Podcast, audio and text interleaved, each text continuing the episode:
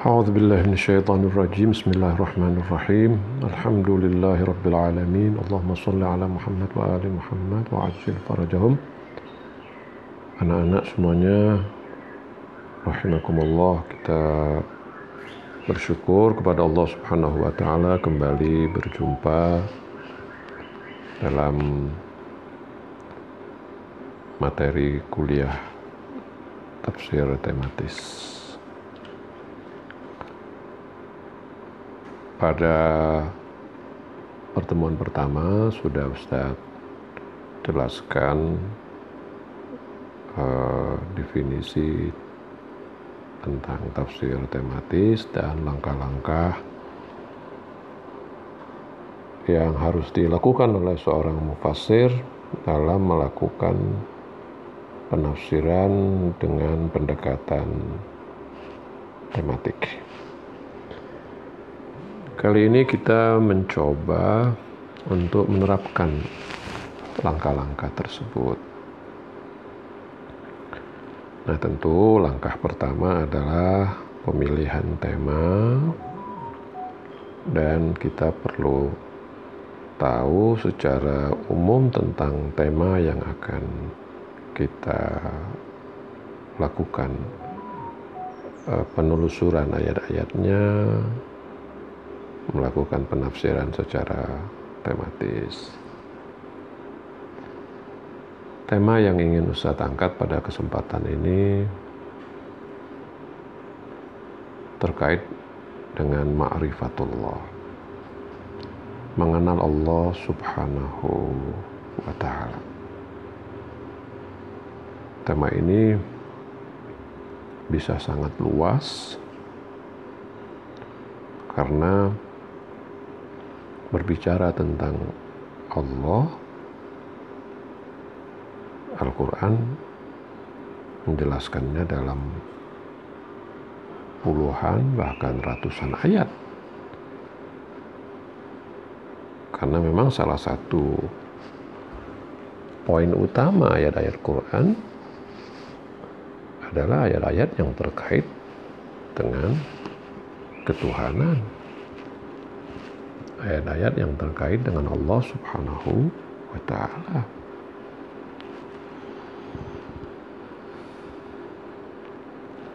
Dari ayat pertama yang kita baca surat Al-Fatihah di situ sudah menjelaskan tentang Allah Subhanahu wa taala. Kalimat pertama yang kita baca berupa surat basmalah berupa basmalah. Bismillahirrahmanirrahim. Sudah memulai dengan nama Tuhan. Nama Allah. Bismillah. Dengan nama Allah. Jadi kita sudah dibawa kepada pengenalan kepada Allah. Dan bahwa dalam segala pekerjaan kita harus kita uh, apa namanya awali atau kita dahului kita iringi kita sertai dengan Allah. Kemudian di situ Allah disebutkan sebagai Ar-Rahman Ar-Rahim. Dan menggambarkan tentang sifat Allah yang Maha Rahman yang Maha Rahim. Jadi begitu kita memasuki ayat Quran dari kalimat pertama yang kita baca dalam Al-Quran yaitu kalimat basmalah sudah bicara tentang Allah. Bahkan begitu pula pada surat terakhir, surat An-Nas bicara juga tentang Allah Subhanahu wa taala. Qul a'udzu Rabbin nas. Katakan hai Nabi Muhammad, aku berlindung kepada Allah. A'udzu birabbin nas, aku berlindung kepada Tuhan yang mengatur, memelihara umat manusia. Malikin nas yang menguasai manusia ilahin nas yang dituju dan atau disembah oleh manusia. Jadi di surat terakhir sudah bicara tentang Tuhan, tentang Allah Subhanahu wa taala. Jadi memang harus kita tegaskan bahwa pembahasan, penjelasan tentang Tuhan di dalam Al-Quran sangat banyak. Nah, kalau kita membahas tentang ma'rifatullah, mengenal Allah, sudah, sudah barang tentu tema ini sangat sangat luas. Karena kan semua ayat yang terkait tentang Allah harus kita himpun pada langkah berikutnya kan begitu. Setelah kita menentukan tema, kita harus uh, mencoba untuk menghimpun ayat dengan menelusuri ayat-ayat itu. Tapi tentu di kajian kita, kita tidak ingin mengkaji makrifatullah secara luas itu.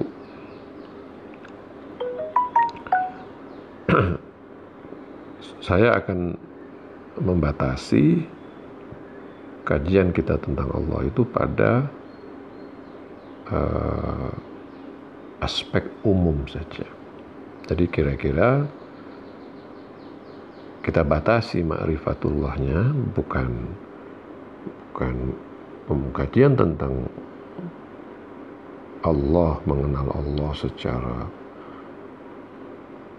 keseluruhan, tapi kita batasi pada uh, pokok-pokok ma'rifatullah. Jadi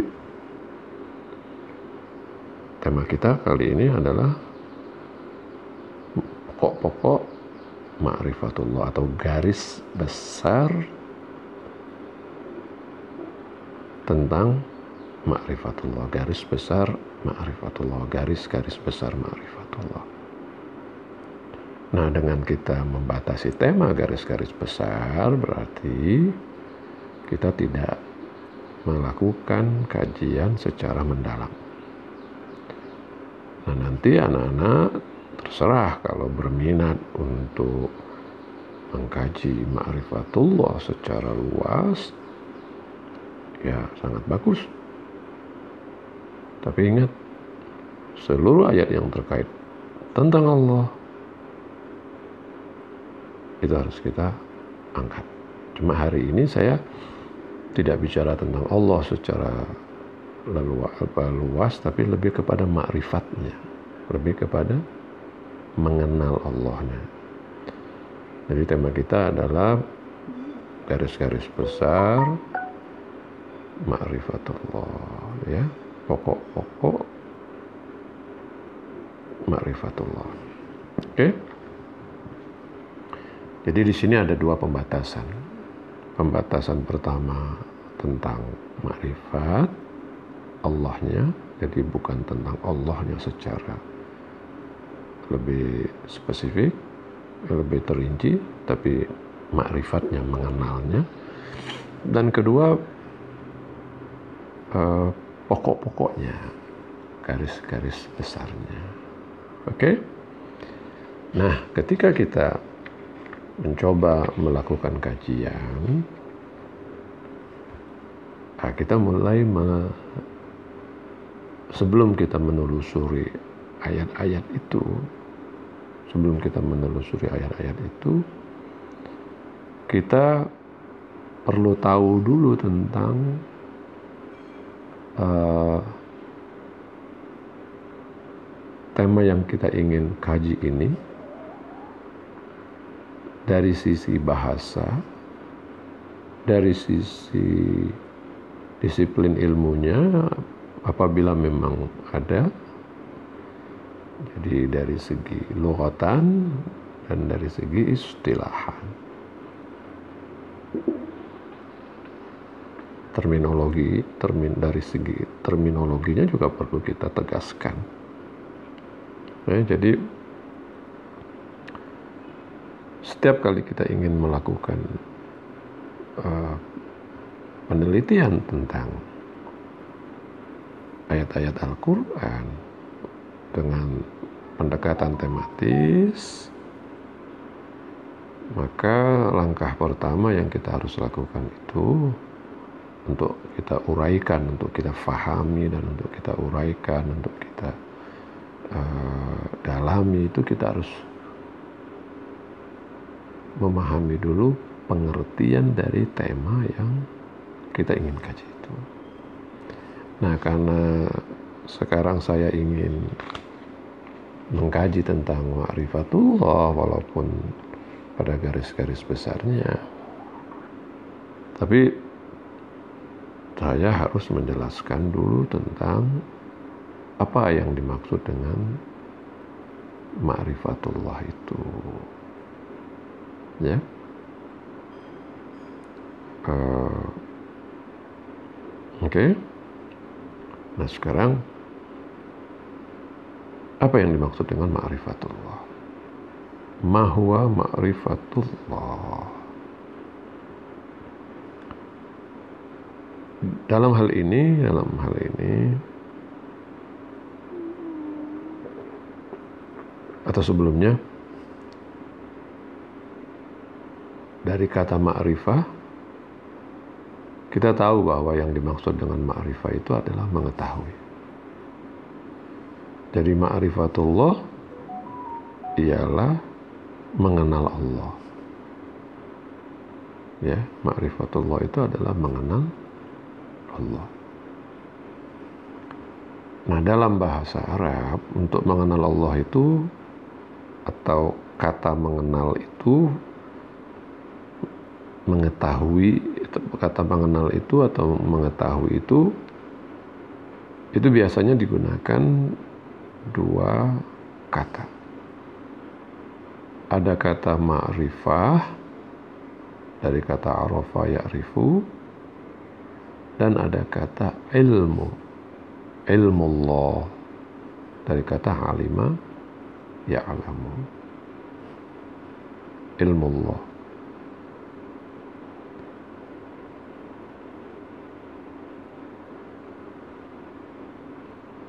apa beda antara ma'rifah dan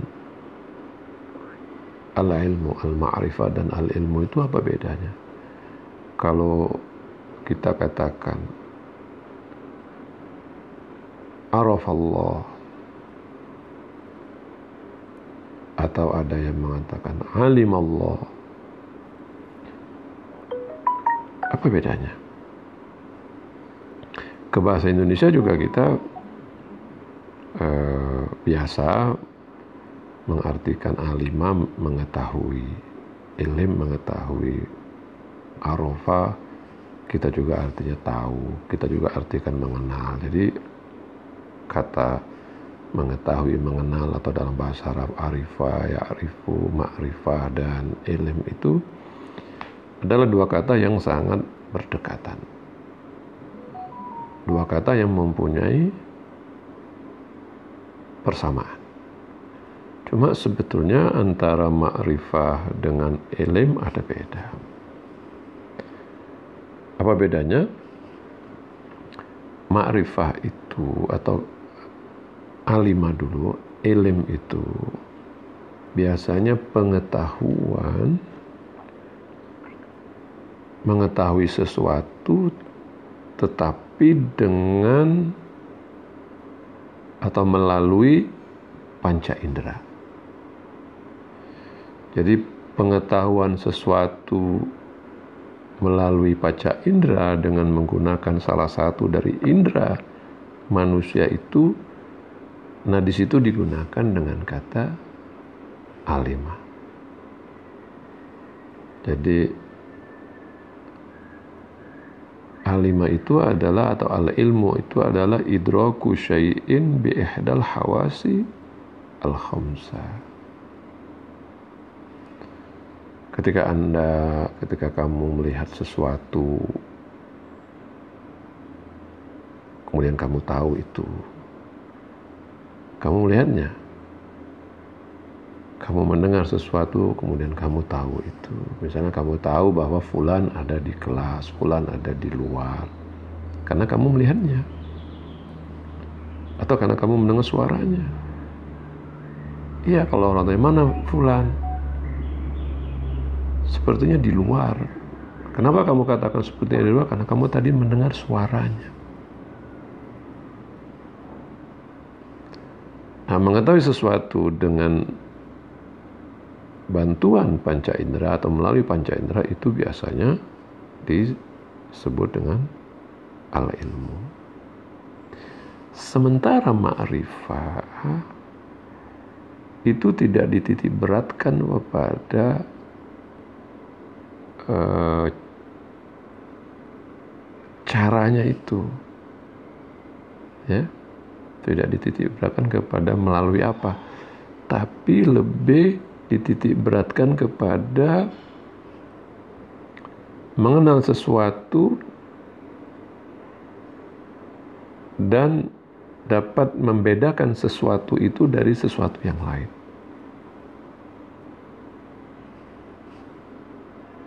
Para ahli bahasa mengatakan al-ma'rifatu huwa ibanatu syai' wa tamyizuhu min ghairihi. Jadi al-ma'rifah itu adalah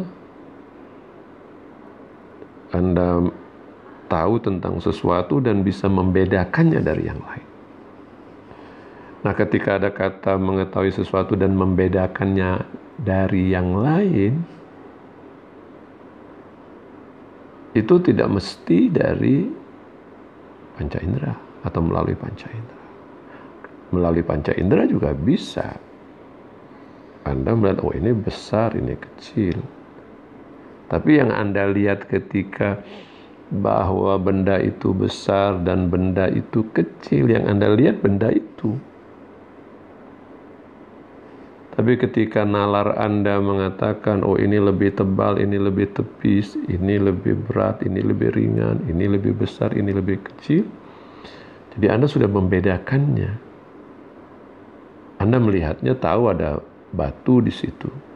Tapi ketika Anda uh, membedakannya si batu itu berat atau si batu itu ringan dari dari fisiknya misalnya dari besarnya itu nah di sana masuk unsur arifah itu araftu annahu akbaru min dhalik. Ya. Boleh juga alim itu annahu akbaru min dhalik. Tapi kalau alim itu lagi-lagi melalui panca indera. Nah, kalau kita kembalikan kepada Allah Subhanahu wa taala. Kita mengenal Allah tidak melalui panca indera. Kita mengenal Allah Subhanahu wa taala bukan melalui panca indera kita yang lima karena kita tidak bisa melihat Allah kita tidak mendengar suara Allah kita tidak tidak meraba tidak bisa kita raba tapi kita tahu Allah. Dari mana? Dari misalnya ciptaannya. Begitu kita melihat ciptaan yang luar biasa ini yang teratur, yang serba rapi, yang luar biasa, sehingga akal kita menyimpulkan bahwa ini tidak mungkin diciptakan oleh sembarang. Ini diciptakan oleh yang maha kuasa, yang maha mengetahui, yaitu Allah subhanahu wa ta'ala. Nah, begitu kita simpulkan itu bahwa tidak mungkin alam semesta ini tidak diciptakan oleh yang maha kuasa yaitu Allah Subhanahu wa taala. Di sana kita menyadari bahwa Allah itu ada. Allah itu kuasa. Nah, ini juga disebut mengetahui Tapi mengetahui yang kita peroleh itu tidak melalui al-hawas al-hamsah, tidak melalui lima indera kita, panca indera kita. Tapi kita melalui penalaran kita, penyimpulan kita. Jadi begitu secara bahasa, karena itu tidak pernah digunakan istilah ilmu Allah, tapi ma'rifatullah dalam tasawuf kan uh, puncak dari pencapaian seorang salik itu seorang yang berjalan di jalan Allah menuju Allah Subhanahu wa taala adalah mengenalnya makrifat kepada Allah. Kita biasa menggunakan istilah makrifat. Makanya ada istilah ilmu ma'rifat. Ilmu ma'rifat tidak ada hubungannya dengan penglihatan secara fisik. Kalau kemudian ada orang yang masuk ke dalam dunia ma'rifat, kemudian mengklaim bahwa dia bisa melihat Allah dengan mata kepala, itu justru bertentangan. Ya, justru bertentangan. Jadi Perbedaan antara al-ilmu dengan al-ma'rifah adalah bahwa al-ilmu biasanya digunakan untuk suatu pengetahuan yang bersumber atau pengetahuan melalui panca indera yang lima. Sedangkan ma'rifah adalah sebuah pengetahuan yang tidak bersumber kepada al-hawas al-khamsah tapi lebih kepada nalar ya. Sehingga uh, dia tahu. Dia tahu sesuatu itu karena dia mengetahui perbedaannya mengetahui uh, karakteristiknya dan sebagainya. Oke itu dari sisi bahasa atau bahkan sudah sampai juga kepada terminologi karena Eh, kita sudah sedikit masuk tadi walaupun tidak dalam ya katakanlah itu dari segi bahasa antara perbedaan antara ilim dan makrifat nah kalau kita kemudian masuk kepada apa pengertian ma'rifatullah dari istilahan? Nah di sini kita harus batasi istilah apa yang kita maksudkan. Ma'rifat dalam tasawuf makrifat dalam teologi. Nah, karena kita uh, melakukan tafsir ini, pendekatan tematik ini tidak uh, membatasi pada definisi atau terminologi tasawuf atau terminologi teologi kalam karena boleh jadi kedua terminologi eh, terminologi itu dalam dua disiplin ilmu ini berbeda ya. Kita tidak tidak ingin masuk ke situ. Karena itu kita tidak ingin bicara tentang apa sih terminologi ma'rifatullah, tapi kita lebih melihat kepada apa yang kita maksudkan dengan uh, ma'rifatullah secara bahasa. Atau mahwal murad, mahwal maksud min kalimati ma'rifatillah.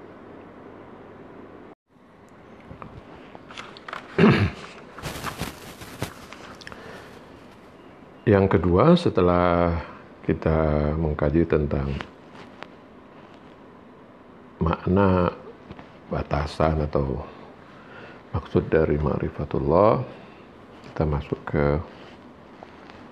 subtema berikutnya adalah urgensi ma'rifatullah. Atau dalam bahasa Arabnya ahamiyatu ma'rifatillah. Nah untuk mengetahui urgensi ma'rifatullah ini kita bisa merefer ke ayat-ayat Al-Quran atau hadis-hadis Rasul atau pernyataan dari uh, para imam atau tokoh-tokoh yang kita anggap representatif. Terkait dengan urgensi ma'rifatullah ini,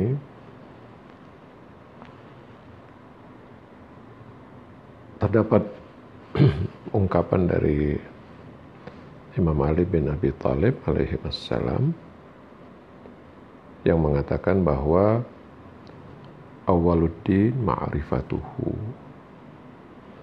wa kamalu ma'rifatihi at-tasdiqu bihi dan selanjutnya. Kata Imam Ali uh, dasar agama itu kata awal kita bisa terjemahkan sebagai dasar bisa juga pokok bisa juga yang paling utama yang paling utama yang pertama dalam agama itu adalah mengenal Allah dan se dan kesempurnaan mengenal Allah itu ada pada meyakininya. Sebuah khutbah yang panjang, tapi kita tidak ingin masuk kepada khutbah itu, cuma ingin mengutip kalimat dari Imam Ali bin Abi Thalib, ini khutbah yang ada di Nahjul Balaghah, yang menegaskan bahwa yang utama atau yang pertama dalam agama itu adalah mengenal Allah Subhanahu wa taala. Ini menunjukkan betapa pentingnya ma'rifatullah itu, yaitu sebagai dasar agama atau sebagai uh, pengetahuan pertama yang harus kita ketahui. Di sisi lain ada juga hadis Nabi yang menegaskan man arafa rabbahu faqad arafa nafsah ada yang bilang ini hadis, ada yang bilang ini adalah kata-kata Imam Ali, tapi paling tidak ini sangat populer ya. Barang siapa yang mengenal Tuhannya, maka dia telah mengetahui dirinya. Ada riwayat sebaliknya, man arafa nafsah faqad arafa rabbah. Barang siapa yang mengenal dirinya, maka dia mengenal Tuhannya. Dua-duanya tentu uh, punya makna yang apa namanya dan dimensi yang berbeda. Kalau yang pertama, kalau orang ingin kenal dirinya, maka harus mengenal Tuhannya terlebih dahulu. Yang kedua, kalau orang ingin kenal Allah, maka melalui mengenal diri. Terlepas dari itu, tapi yang jelas ini menunjukkan betapa pentingnya mengenal Allah Subhanahu wa taala. Di samping itu ada ayat Al-Qur'an yang menjelaskan tentang betapa pentingnya mengenal Allah Subhanahu wa taala itu. Itu bisa kita temukan pada surat Al-A'raf surat 7 ayat 172 173 di mana Allah Subhanahu wa taala berfirman Bismillahirrahmanirrahim. Al-A'raf 172 173 ya. Tapi itu ada di 172 cuma untuk memahami ayat ini sebagusnya uh, atau memang harus dikaitkan antara 172 dengan 173. Nah, di 172 itu Allah berfirman, Wa id akhadha rabbuka min bani Adam min zuhurihim dzurriyyatahum wa ashhadahum ala anfusihim alastu bi rabbikum? Qalu bala shahidna an taqulu yawmal qiyamati inna kunna an hadha ghafilin. Dan ingatlah ketika Tuhanmu mengambil uh, dari Bani Adam dari tulang sulbi mereka keturunannya dan mempersaksikan mereka atas diri mereka sendiri. Bukankah aku adalah Tuhanmu?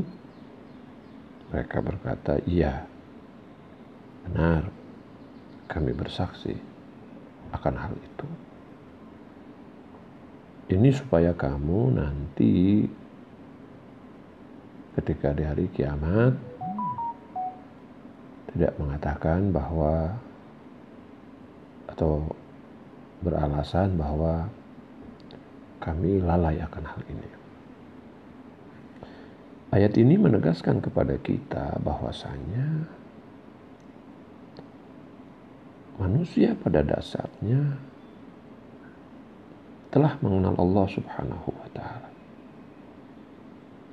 Manusia pada dasarnya telah mengenal Allah Subhanahu wa taala. Dan Ayat ini menjelaskan kepada kita bahwa setiap manusia, setiap nyawa itu diambil persaksian dari Tuhan.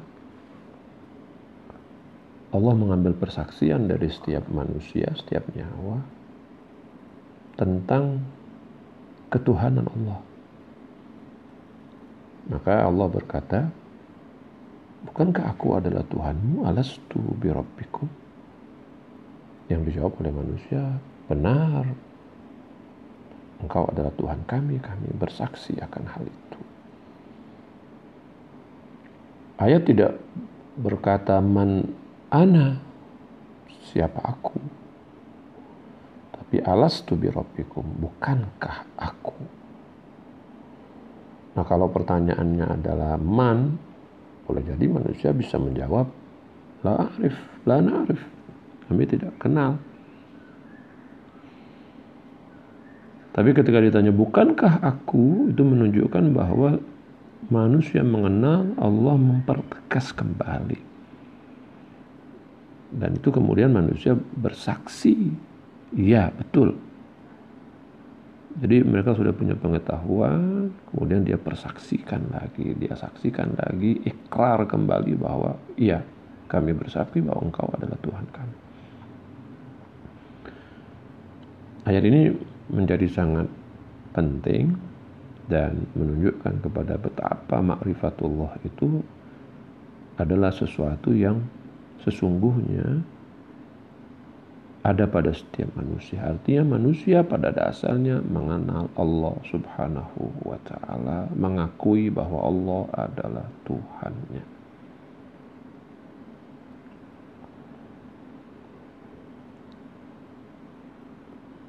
Bahkan kalau kita e, merujuk kepada ayat-ayat yang lain bukan hanya manusia saja yang mengenal Allah Subhanahu wa taala, tahu bahwa Allah adalah sang pencipta, tahu Allah adalah Tuhannya, tapi seluruh alam semesta ini seluruh alam semesta ini mengenal Tuhan. Bahkan petir yang bersuara keras itu, yang menggelegar itu, Allah berkata bahwa petir itu bertasbih. Wa yusabbihu ra'du bihamdi rabbik. Petir bertasbih dengan memuji Tuhannya. Bertasbih dengan memuji Tuhanmu. Wa yusabbihu ra'du bihamdi. Dan petir bertasbih dengan memuji Tuhan. Memuji Tuhan, bertasbih memuji Tuhan itu menunjukkan bahwa dia tahu bahwa Allah adalah Tuhannya, kenal Allah dan bahwa Allah adalah Tuhannya dan bahwa dia itu harus memujinya. Bahkan seluruh alam semesta ini.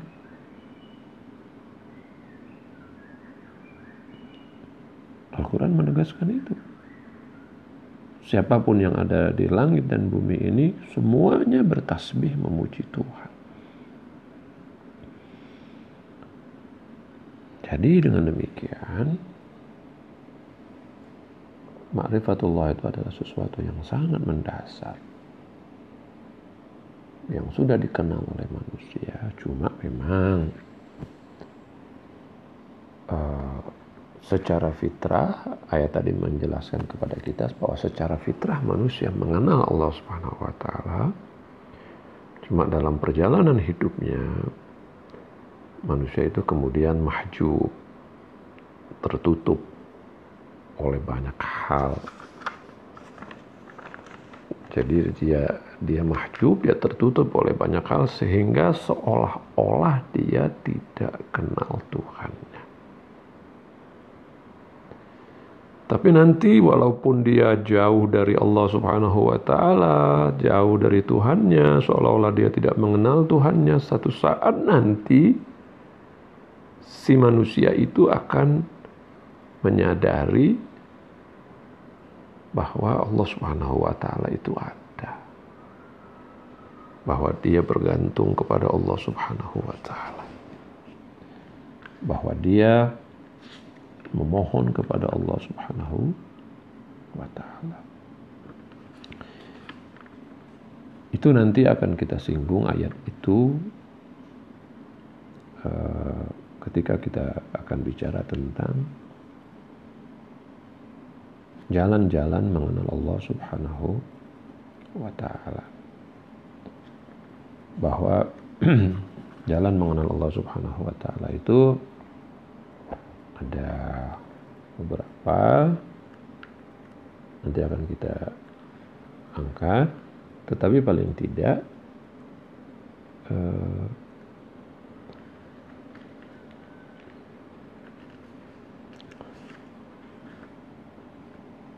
saya ingin atau ayat lain yang yang menjelaskan kepada kita tentang bahwa manusia itu pada dasarnya sudah mengenal Allah Subhanahu wa taala. Itu dijelaskan oleh ayat-ayat yang menggambarkan bahwa manusia itu ketika berada dalam kesulitan, berada dalam mara bahaya, saat dia mengira bahwa dia akan celaka, saat dia mengira bahwa tidak akan ada yang bisa menolongnya. Nah, di saat itu muncul kesadaran bahwa Tuhan itu ada, dia akui, dan dia bahkan minta kepada Tuhan itu. Seperti yang bisa kita baca pada surat Yunus ayat 22 plus 23 walaupun penegasannya ada pada ayat 22 ya itu ayat yang berkata Bismillahirrahmanirrahim.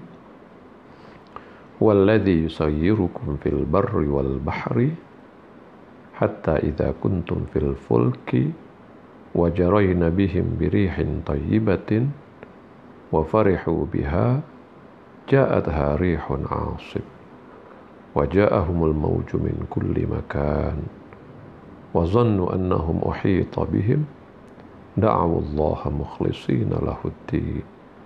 Lain anjaitana min hadhihi lanakunanna minasyakiri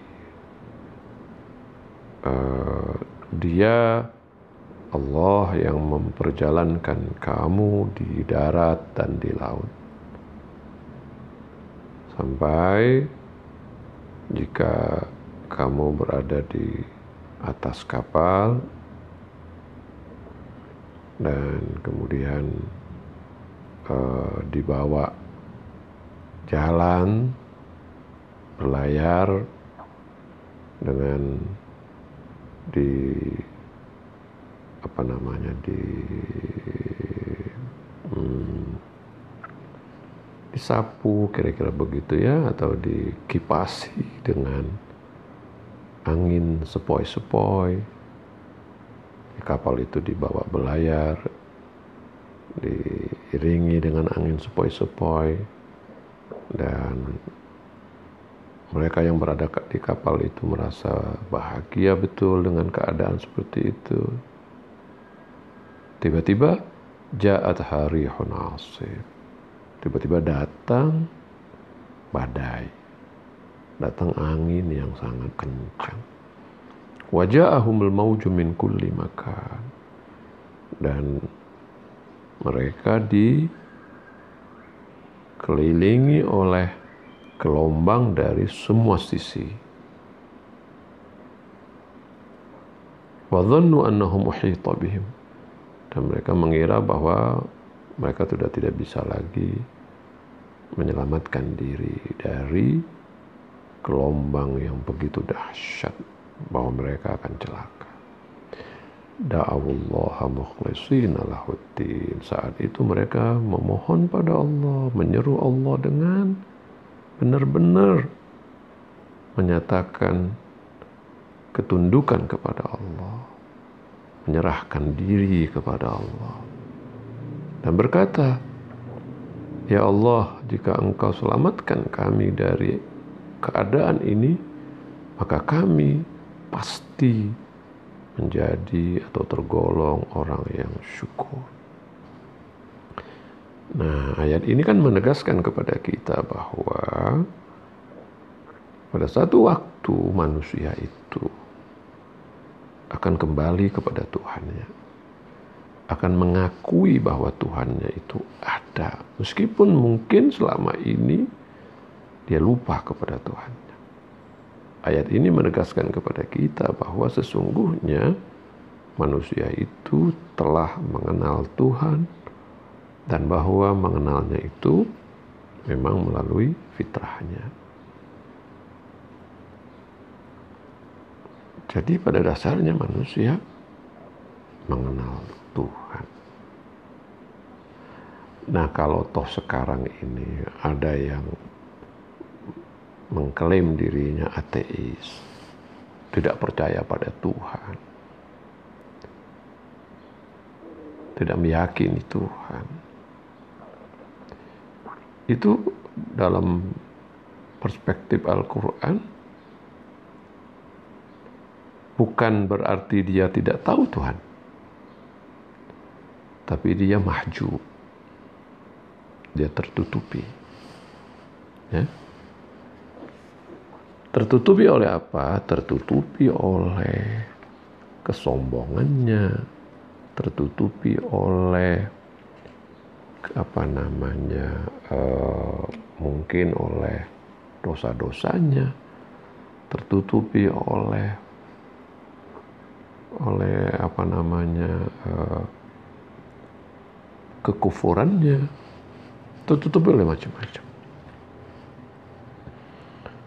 Al-Quran memang memberi syarat kepada kita tentang hal itu. ketika Allah mengatakan khatamallahu ala qulubihim wa ala sam'ihim wa ala afsarihim ghishawah bahwa Allah menutup hati mereka dan pada pendengaran mereka serta pada penglihatan mereka ada risau ada sesuatu yang menutupi mereka itu berarti bahwa ketidak yakinan mereka kepada Allah itu disebabkan oleh adanya hijab yang menutupi seseorang itu sehingga dia disebut dengan mahjub. Tapi suatu saat datang kesadaran tentang hal ini bahwa Allah itu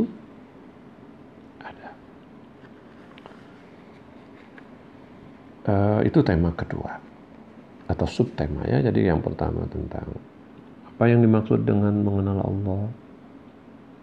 Yang kedua adalah urgensi dari mengenal Allah Subhanahu wa taala.